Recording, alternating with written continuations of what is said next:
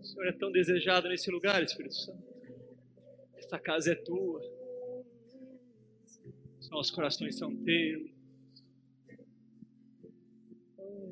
Você tem a oração perfeita dentro de nós, Espírito Santo. Você tem a palavra certa para as nossas vidas. Você é a resposta que nós clamamos. Você, ah, você é a fonte inesgotável de amor do Pai, Espírito Santo. É tão bem-vindo aqui, Espírito Santo. Esse culto é tão teu, é tão teu, Espírito Santo. Oh, nós desejamos a tua visita, Espírito Santo. Nós desejamos o teu mover.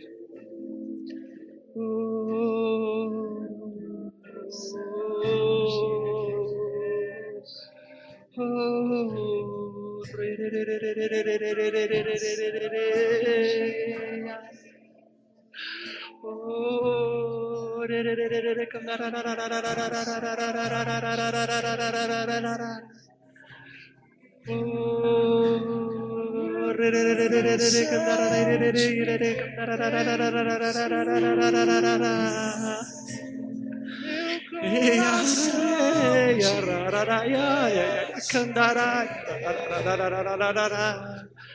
Oh,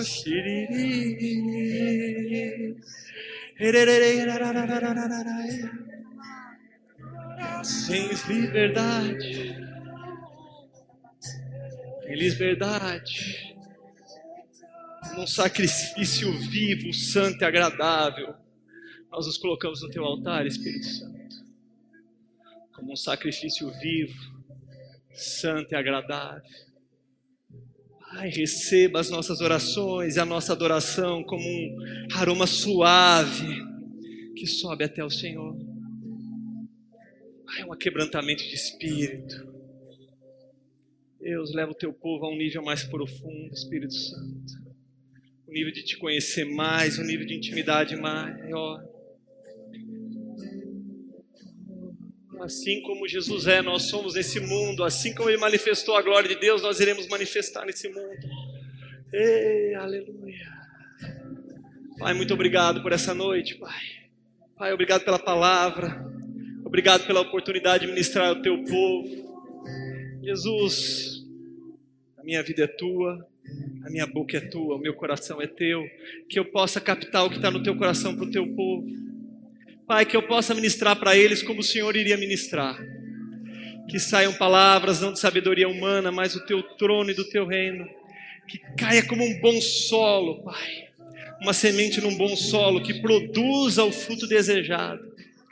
Deus, que depois dessa ministração ele conheça um pouco mais do Senhor e da tua vontade, que eles não sejam mais o mesmo, mas que eles saiam por essa porta brilhando a luz do teu evangelho, Pai, exalando o teu bom perfume, que, eles façam a diferença na vida das pessoas. Pai, que quem esteja com eles percebe que eles estiveram com o Senhor e tenham suas vidas transformadas. É o que eu te peço no nome de Jesus. No nome de Jesus. Sabe, Lucas, enquanto você adorava, você estava nessa dúvida se você entrava com as suas próprias palavras ou não. Deixa eu te falar, eu confio em você, cara. Ministrar com você é mais fácil. E se é mais fácil para mim, e se eu me alegro, imagina Deus, cara. Deus vai dar novas canções para você. Palavras vindas do Espírito mesmo. Que você vai começar a dedilhar e coisas vão começar a borbulhar de você. E isso vai impactar a vida de pessoas. Mas é sempre de você para Deus. Amém? Te amo, bonitão. Pode sentar, irmãos. Aleluia. Diáconos, não se preocupe com isso aqui não, tá? Eu vou me movimentar. Eu sei que vocês ficam aí com medo dessa mesinha para cima e para baixo. Pode deixar ela aqui. Não preciso só do meu telefone e uma garrafa de água, é o suficiente. Aleluia. Vocês estão bem? Glória a Deus. Agora comecei a ver todo mundo, né? Aleluia. Mas que adoração maravilhosa que esses meninos fizeram, né? Vocês são demais. Você trouxe a tua Bíblia? Aleluia. Você pode abrir comigo? Aonde, né? Em Mateus 11, no capítulo. Evangelho de Mateus, no capítulo 11. Nós vamos ler do versículo 28 ao versículo 30. Evangelho de Mateus, no capítulo 11,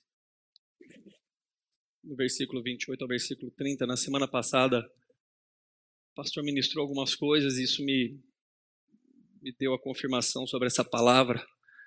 Quero falar um pouco sobre descanso no Senhor nessa noite. Sabe, mas nós vivemos dias. A Bíblia diria que nos últimos tempos seriam dias difíceis, dias tribulosos. É, a gente nunca fez tanta coisa em tão pouco tempo. Né? Nossa, se você pensar na sua rotina de vida hoje, em um dia você faz muito mais coisas que você fazia cinco anos atrás.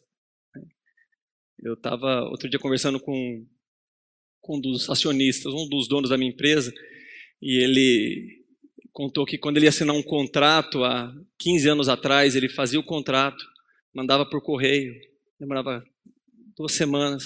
A pessoa lia o contrato, fazia observações, devolvia. Então, assinar um contrato era coisa de quase 40, 50 dias. Ia, voltava, ia, voltava.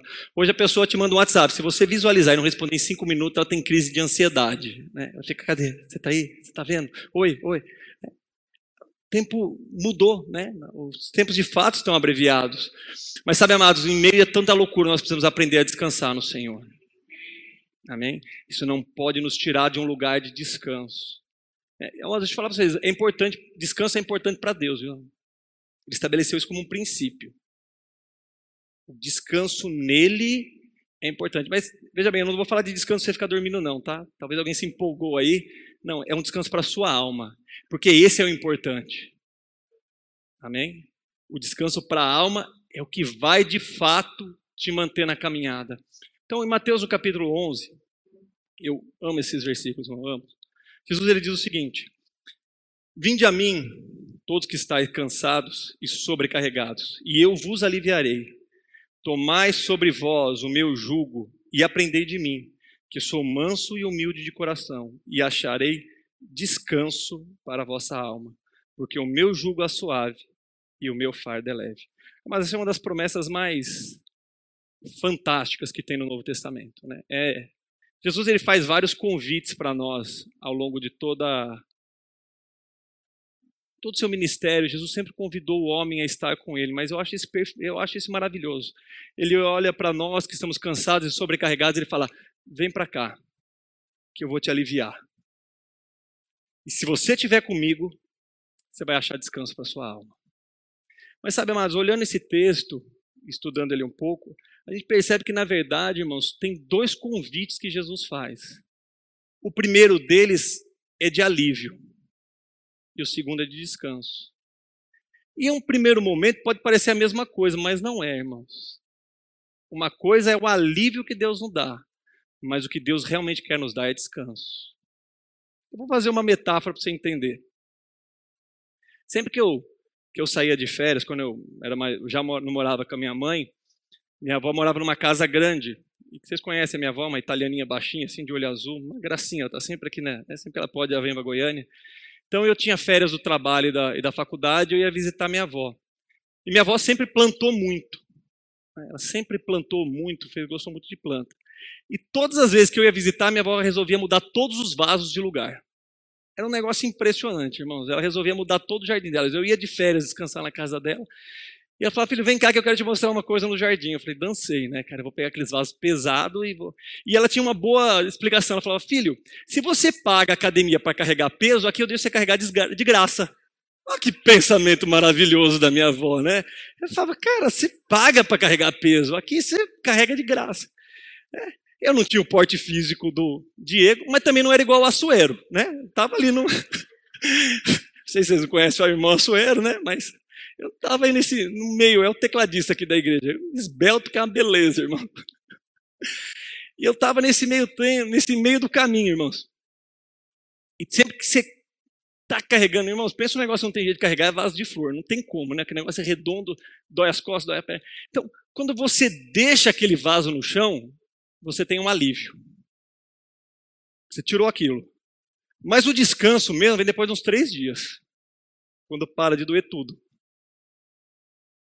É mais ou menos assim que funciona. O o alívio é imediato. Mas o descanso, ele só vem com o tempo. E é isso que Jesus ele propõe para nós. Sabe, eu não sei, o Diego perguntou, não tem ninguém nos visitando essa noite que não seja cristão, né? Acho que todos são cristãos. E Deus, quando ele convida a gente para o evangelho, muitas vezes a gente vem em busca de alívio. A gente está lascado em várias áreas, irmão. Financeira, relacionamento, casamento, né? doente. Então, quando a gente vem procurar o Senhor, a gente vem procurar em busca de um alívio. Alguém que tire de nós aquele jugo e aquele peso. A gente quer alguém que conserte a situação. E geralmente a gente bate muita porta antes de chegar na porta do Senhor, né? Irmãos, eu já, antes de conhecer o Evangelho, fui nos Hare Krishna, fui aqui, fui ali, porque procurava alguém que pudesse me trazer um alívio. E quando nós nos aproximamos do Senhor, nós descobrimos que Ele traz esse alívio. É a ideia de Deus de dar o alívio. Amém, irmãos? Talvez, me perdoe que eu estou com bastante sede hoje. A gente às vezes vai, por ver alguns extremos de pessoas que só pregam milagres né, e soluções de problema, a gente tende a negligenciar essa área. Né, ou a gente acha que isso não é tão espiritual. Deixa eu falar, irmãos. Os sinais sempre vão acompanhar os que creem. Amém? Todas as vezes que os discípulos saíram para pegar o evangelho, o alívio acompanhou. Sempre. Sempre que Jesus ele pregou a palavra, irmãos, ele trouxe o alívio para o povo. Seja uma cura, seja uma multiplicação de alimentos, o que for. Jesus ele sempre trouxe o consolo imediato. Né? Então, nós devemos, irmãos, como cristão, desejar que o alívio de Deus se manifeste na nossa vida para a vida das pessoas. Nós devemos desejar os dons espirituais para que a gente possa aliviar uma pessoa. Tá bem? Nós devemos desejar, nós devemos pregar a cura para aliviar a vida de uma pessoa. E é sempre bom só alertar, irmãos, que Jesus nunca fez isso para se autopromover. Amém? Jesus nunca curou ninguém para mostrar quão poderoso ele era. A motivação dele sempre foi o amor. Sempre. Você quer ver os dons se manifestar na sua vida? Ame as pessoas. Não tem jeito, irmãos. Eu amo quando Jesus falava, movido de uma íntima compaixão. Íntima compaixão. Irmãos, eu, uma das frases que eu mais gosto é em Lucas 7, do velório da viúva de Naim. Ninguém pediu nada. Ele viu uma viúva enterrando um filho. Falou, vou acabar com esse negócio. Você quer ver os dons se manifestar? Ame as pessoas. Talvez por isso Paulo colocou 1 Coríntios capítulo 13 bem no meio do 12 e do 14, irmãos. Porque ele falou: Olha, eu vou te ensinar um melhor caminho. Quer fazer as coisas? Faça por amor. E o alívio na vida das pessoas vão chegar. Sempre vai chegar quando você olhar com os olhos que Jesus olhava. Sem autopromoção, Irmãos, Jesus não queria mostrar que ele era o filho de Deus, o quão poderoso ele era, porque ele curava as pessoas. Mas os sinais mostravam quem ele era. Amém? Então, essa pregação do alívio, irmãos, ela tem que existir.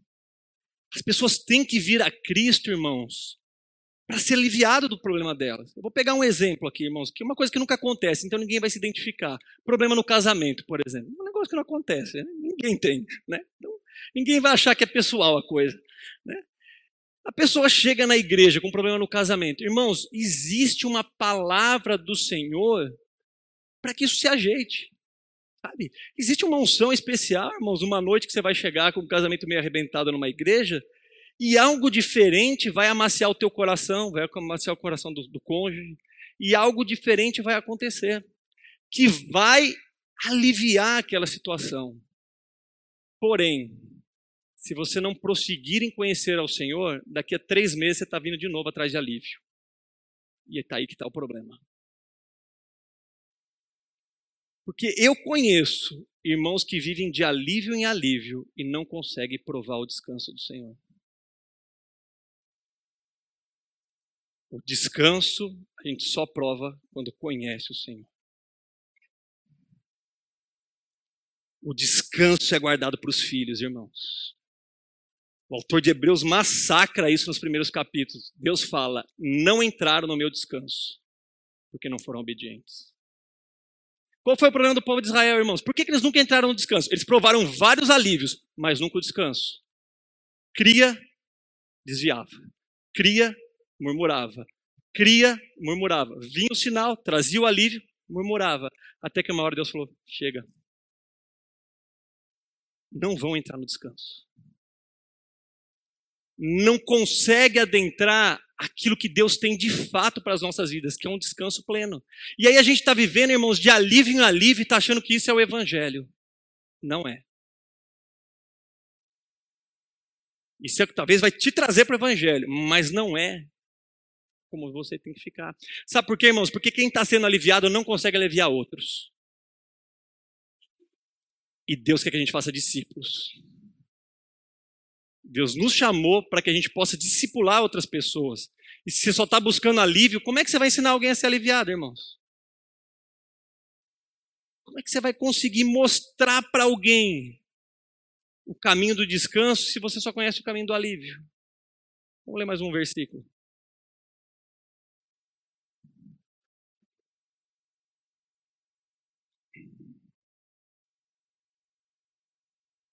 João no capítulo 6, abram aí, versículo 26. Não dá tempo de eu tomar água enquanto vocês acham João 6, 26.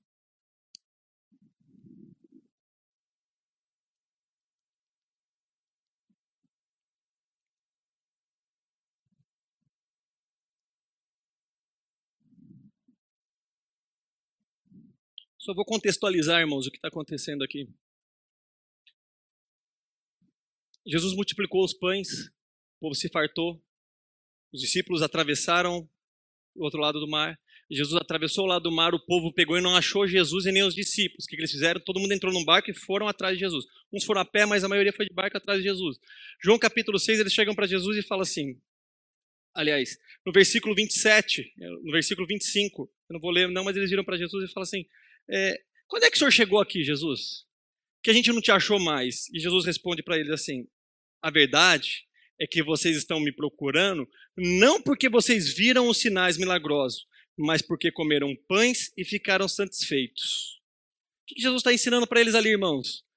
Há uma busca por Deus que é errada. Jesus falou o seguinte: olha, vocês não estão vindo atrás de mim por causa dos milagres. Por quê, irmãos? Porque se eles reconhecessem Jesus como milagre, como alguém que fazia milagres poderosos, eles teriam que reconhecer que Jesus era o Messias, porque Moisés falou que viria um tão poderoso quanto ele. Então eles não queriam ver os milagres, eles queriam ver um jeito de comer sem ter que trabalhar. Eles acharam que Jesus poderia ser esse cara. Que do nada traz pão sem a gente estar tá esperando. E Jesus dá uma resposta maravilhosa para eles. Ele fala assim: ó, o próximo sinal que vocês vão ver é o de Jonas. Qual que é o sinal de Jonas? Três dias no ventre do peixe, morto e ressuscitado. É esse sinal que vocês. Aí vocês vão ter que crer ou não. Aí vocês não vão ter mais como. Então, irmãos, essa busca de Deus só solucionador de problema, você nunca vai ver um evangelho pleno. É um evangelho capenga, irmãos, que não tem esse poder todo envolvido nele. O evangelho pleno do Senhor é um evangelho que você vem atrás do descanso completo dele. Eu vou ler um versículo que está em Isaías.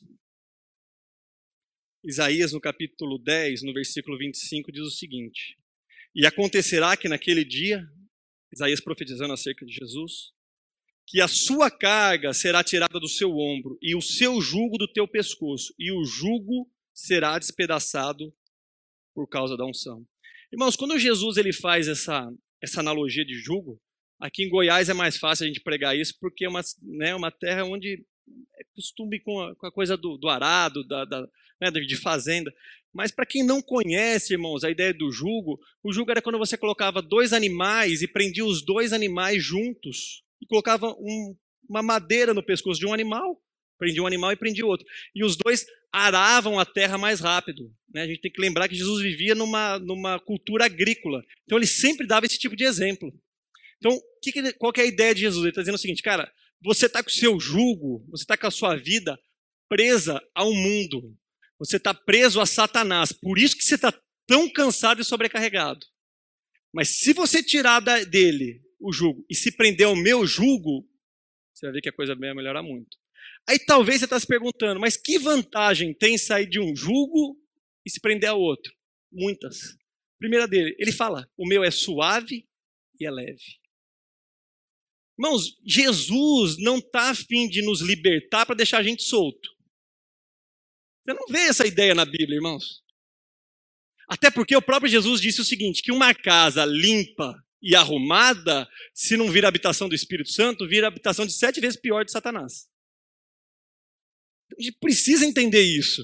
Que não existe uma liberdade em Cristo onde Cristo não seja o Senhor. Não existe essa liberdade, irmãos. Jesus não deixa ninguém solto do mundo para nada. Paulo, Paulo, apóstolo Paulo nos instrui isso. Ele nos resgatou do império das trevas e nos transportou para o filho do reino do seu amor. Não, ele não resgatou do império das trevas e largou a gente por aí. Não existe essa opção no evangelho, irmãos. A única opção do evangelho é se prender ao jugo de Jesus.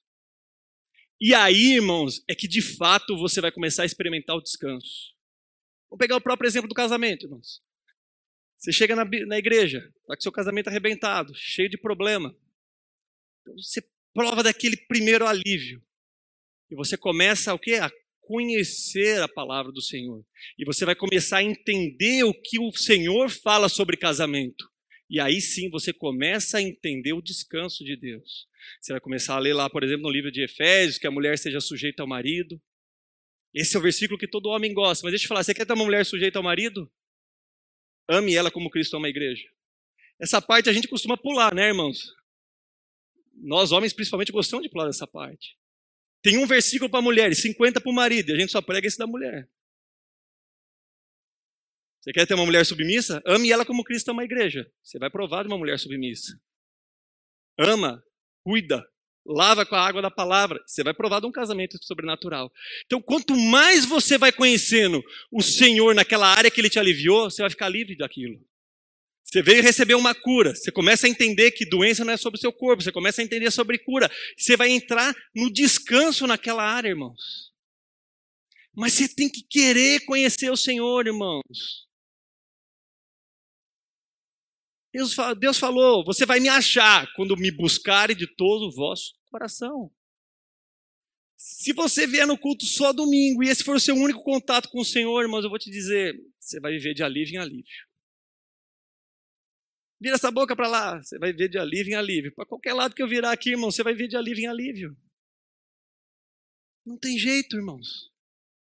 Só entra no descanso quem conhece o Senhor. Só entra no descanso, irmãos, quem confia no Senhor.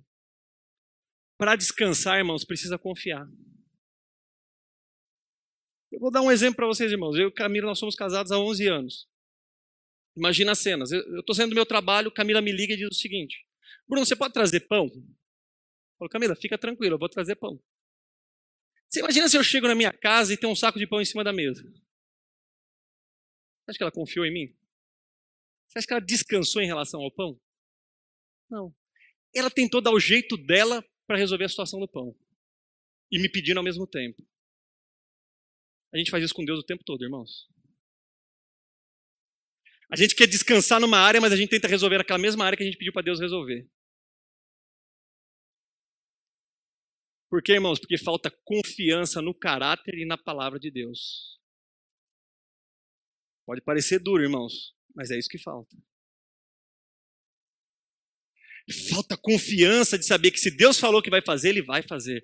Olha que texto interessante, irmãos. Hebreus, no capítulo 8, capítulo 6, versículo 19. O autor de Hebreus, abre aí para você ler junto comigo.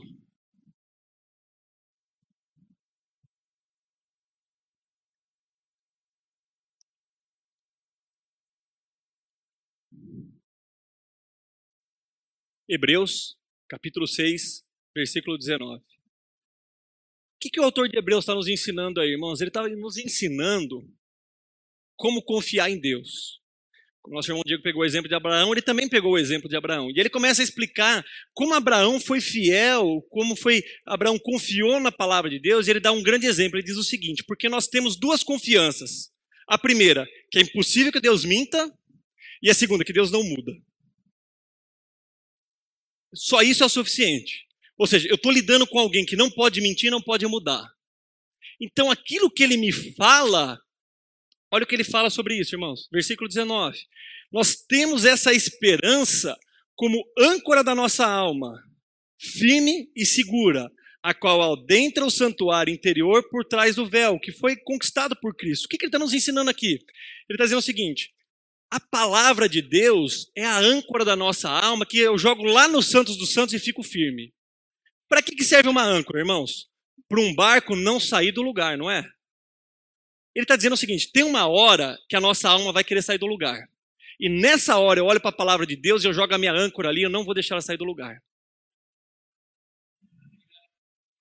Aí ele fala, entra lá no santo dos santos. O que ele está querendo nos ensinar? Jesus rasgou o véu, irmãos. Nós temos liberdade de conhecer o caráter de Deus. Isso a gente põe a nossa âncora e fala, daqui eu não saio. Eu não vou negociar a palavra de Deus para encontrar descanso, porque, irmãos, não existe descanso fora do Senhor. O seu jeito não é melhor que o jeito de Deus, irmãos. Pode até dar um resultado mais rápido, mas vai te dar problema lá na frente. Jesus ensinou isso para nós. Ele comparou dois homens, um que escuta a palavra e pratica, e outro que escuta e não pratica. O que não pratica, ele constrói muito mais rápido em cima da areia. É muito mais fácil construir, construir em cima da areia do que em cima da pedra. Mas na casa dos dois homens vem vento, tempestade e chuva. Mas o que praticou, essa fica firme. Irmãos, quando eu vi esse texto, eu pensava a princípio que Jesus estava falando do cristão e do incrédulo, mas não é, irmãos. Porque para você escutar a palavra, você tem que ser cristão. A diferença é entre praticar e não praticar. Só pode entrar, irmãos, no descanso do Senhor quem escuta a palavra dele, tem ela como âncora da alma e fala: daqui eu não saio. Aqui eu não vou me mover. Mas e se a situação ficar pior? Cara, é impossível que Deus minta e ele não pode mudar. Irmãos, é por isso que a gente vê tanto crente agoniado, irmãos. Nós mesmos, né, irmãos? Não estou jogando para vocês, não. A gente toma decisões muitas vezes olhando as, as condições naturais e tentando arrumar um alívio que talvez dura uma semana, irmãos. E aí, de novo, aquela situação se levanta sobre as nossas vidas e a gente está buscando um novo alívio. A coisa mais triste é escutar um cristão falar sobre a vida cristã e falar, nossa, é difícil, né? Mas difícil é para o inferno. Literalmente, irmãos. Difícil é ir para o inferno. Irmãos, a gente vê tanta diferença nisso que nós vemos os discípulos com Jesus, irmãos. As ondas torando no barco, o negócio quase afundando. O que Jesus está fazendo, irmãos? Dormindo num travesseiro, cara. Que coisa absurda, não é, cara? Cara, eu sou bom de sono, mas Jesus ganhou de mim, cara. Porque o negócio chacoalhava, balançava, irmãos, ele dormia num travesseiro. Por quê, irmãos? Porque ele sabia quem era o pai dele e ele sabia que o pai dele não podia mudar. Ele sabia, irmãos, que Satanás podia fazer o que ele quisesse, irmãos. Enquanto não desse o tempo dele, ele não poderia matá-lo, irmãos. Depois nós vemos os discípulos vão aprendendo, vem o Espírito Santo e, a igreja vai crescendo. Um homem chamado Paulo, numa situação de naufrágio, irmãos. Atos Apóstolos, capítulo 26. Todo mundo desesperado. Paulo se levanta. Pessoal, falei que ia dar ruim, né? Falei para vocês que ia dar ruim essa viagem. Faz o seguinte, come com todo mundo aí, descansa, porque por causa, porque eu tô dentro desse barco, ninguém vai se perder. Está confiança, irmãos, em Deus. Eu gosto que Paulo fala o seguinte: o Deus a quem eu pertenço. Sabe, irmão, você pertence a Deus. Agora, se você não conhecer o caráter do seu pai, quem ele é, irmãos, você vai ver de alívio em alívio nunca vai experimentar o descanso. Sabe, irmãos, o povo de Israel teve a oportunidade de conhecer Deus face a face, mas quando Deus começou a se, mover, se mover e falar, eles viraram para Moisés e falou: Moisés, faz o seguinte, fala você e a gente escuta. Quantas vezes a gente está fazendo isso, irmãos? Pessoas que nos procuram para dizer, pastor, não tem como falar com Deus aí? Você está mais próximo? Você está brigado com seu pai por acaso? Que alguém precisa falar? Uma coisa é a gente orar junto, irmãos. Mas Deus, Ele está querendo, irmãos, que a gente tenha uma vida com Ele. Irmãos, o convite de Jesus para a gente é: pega o meu jugo. Toma minha vida para você. Abre mão da sua. Toma minha cruz. Toma sua cruz e me siga. Irmãos, o convite do Evangelho não é você viver mais para você. O convite do Evangelho é você começar a viver para Cristo, irmãos. A maior tragédia do cristianismo é as pessoas vindo para a igreja e continuando vivendo para elas, irmãos. Cheia de egoísmo. Isso só busca um Deus para comer, irmãos. Nunca vai buscar um Deus capaz de transformar de fato a vida.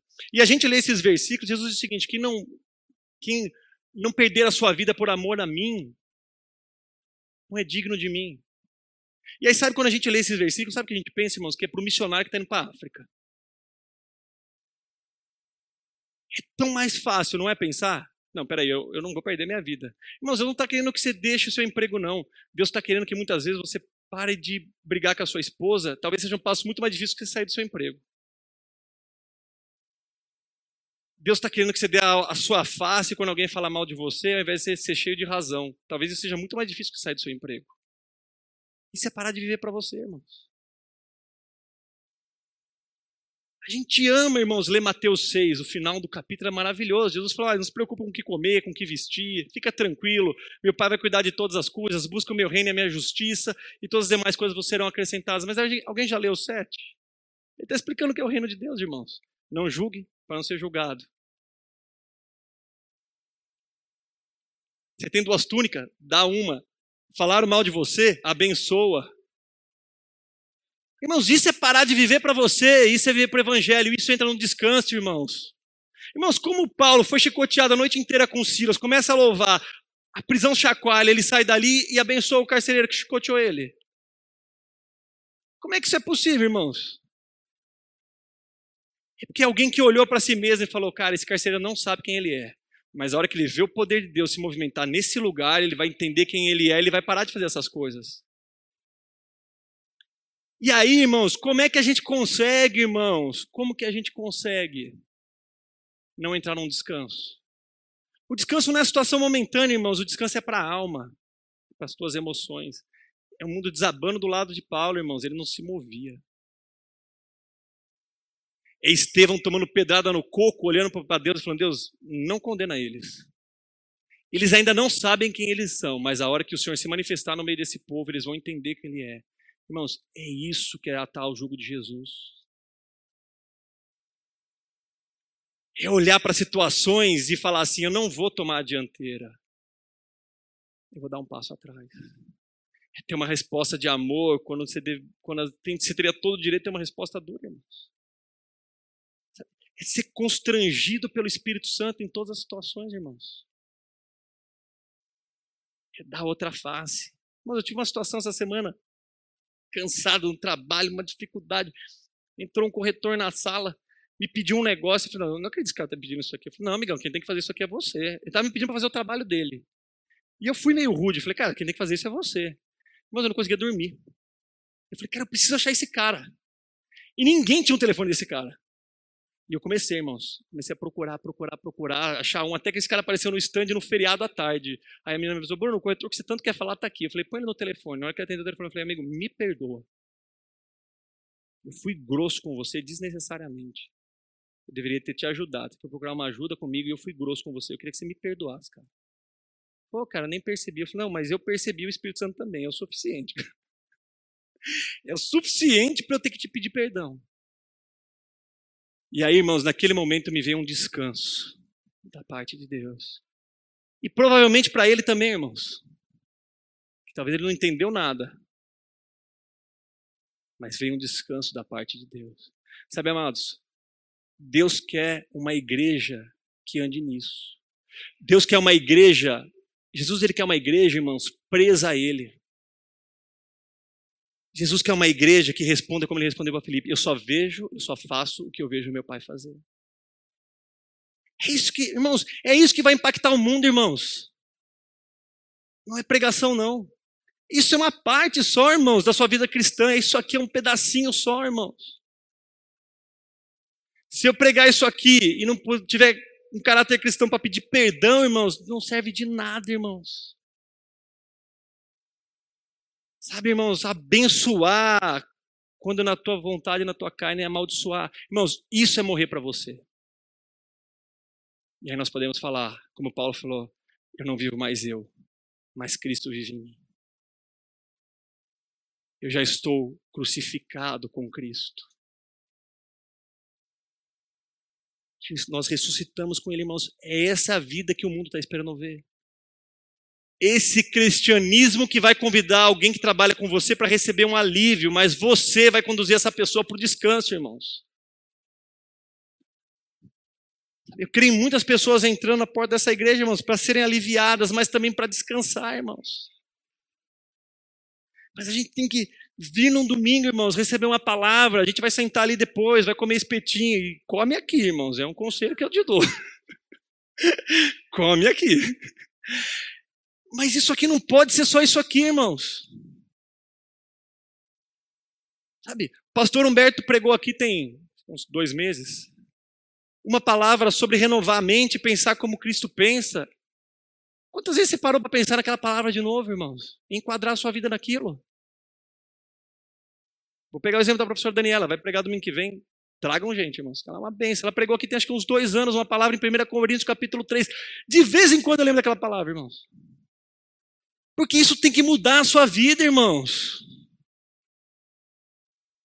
Deus não está pondo a gente aqui na frente para entretener suas duas horas, não, irmãos. A televisão tem muita coisa que, que vai te divertir muito mais do que me escutar. Deus levanta os dons ministeriais para edificar. Tá? Pode ler Efésios. Ele não fez super-homem, não, nem nada. Ele fez para ensinar vocês a caminhar. Você vai aprender a caminhar e vai correr sozinho. E aí você vai pegar alguém no caminho e vai ensinar essa pessoa a caminhar. É para isso, irmãos. É para isso. Nós fomos alcançados mudamos a nossa vida, alcançamos pessoas, ajudamos essas pessoas a mudar a vida e assim vai reproduzindo, irmãos. E assim o evangelho vai expandindo e o reino de Deus vai expandindo, irmãos. Deus nunca pensou numa igreja, numa comunidade de santos que reúne domingo e come espetinho depois, não, irmãos. Não foi esse o plano de Deus. O plano de Deus foi: eu vou derramar o meu espírito e a minha palavra sobre esse povo, eles vão ser cheios do poder vão mudar a vida das pessoas. E vão anunciar o evangelho até que eu venha. Esse é o plano. Enquanto eles forem, sinais, prodígios e maravilhas vão seguindo. E vocês vão ensinando as pessoas. Se isso não está acontecendo na tua vida cristã, irmãos, está errado. Pode ser duro você escutar isso, mas eu vou te falar, está errado. Não delegue essa vida espiritual para o púlpito, não, irmãos. Irmãos, eu sempre falo, eu amo a vida de Estevão. Eu acho um cara. Irmãos, ele era diácono diácono. Que é um exemplo, todos esses homens que estão aí vestidos de preto, aí, vermelho, essas mulheres, ele ia fazer isso na igreja, irmãos. Servia as mesas, dividia o alimento. Mas quando teve que ser levantado a palavra, ele estava cheio, irmãos, da palavra e do Espírito.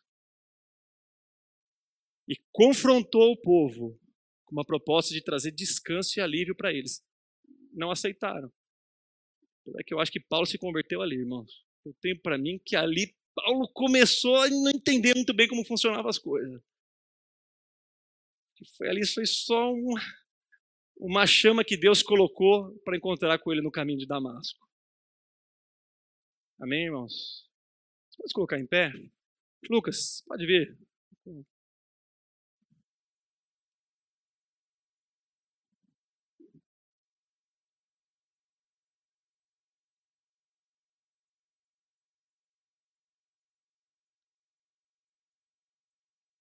Sabe, irmãos, eu, eu, eu gostaria mesmo de, de poder falar assim: olha, vem aqui na frente, a gente vai impor a mão sobre você e você vai experimentar isso. Mas não funciona assim, irmãos. Irmãos, a doutrina da imposição de mãos é bíblica, amém? Está no livro de Hebreus, é uma doutrina básica da Bíblia, mas não funciona assim. É você que tem que querer fazer isso. É você que tem que querer abrir a sua Bíblia e ler. Sabe, amados, eu, eu fico olhando, tem um, um, aplicativo aqui que eu sempre abençoo a vida dessas pessoas, chama, você colocar em qualquer plataforma, seja do Android ou do, do iPhone, colocar Bíblia é o primeiro aplicativo que aparece lá. É uma, é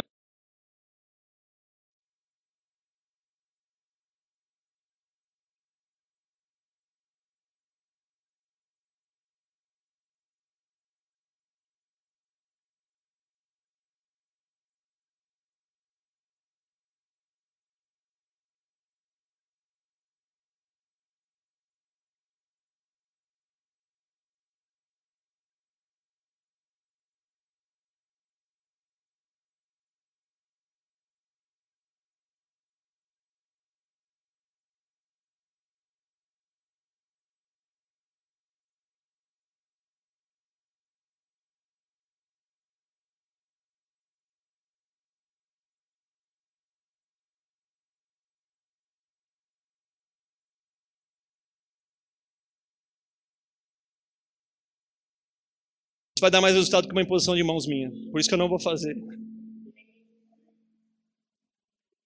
É isso que vai te levar para um nível de descanso. Que vai te tirar do alívio e vai trazer descanso para a sua alma. E ele é separado por tema, irmãos. Casamento, vida espiritual. Que área você precisa de descanso? Vai entender o que Deus fala sobre essa área e lembre-se, Ele não muda e não mente. Fica tranquilo, joga a âncora naquilo e fica em paz, irmãos. Teu barco não vai sair dali mais. E aí sim, você vai entrar no descanso que o Senhor tem proposto. Irmãos, o que fez o povo de Israel não entrar no descanso foi a incredulidade deles. Foi uma vida que só buscava, agora eu quero maná, agora eu quero água, agora eu quero fogo, agora eu quero nuvem. Até que teve uma hora que eles olharam as dificuldades e falaram: não, é, é muito grande para mim isso aí. É muito difícil, acho que não dá para a gente entrar nessa terra, não. Dois entraram: Caleb e Josué. Porque olharam a palavra de Deus e viram ela mais digna de confiança do que os olhos viam. Irmãos, não importa a situação, Deus quer trazer descanso para você, irmãos. Não foi eu que estou falando, não, irmãos. Se fosse eu, você podia até duvidar, mas foi Jesus que falou, irmãos. Ele está querendo falar, ei, tira esse negócio do seu pescoço, se prenda a mim, e você vai aprender o que é descansar. Amém? vamos adorar o Senhor mais um pouco. O Diego já vai.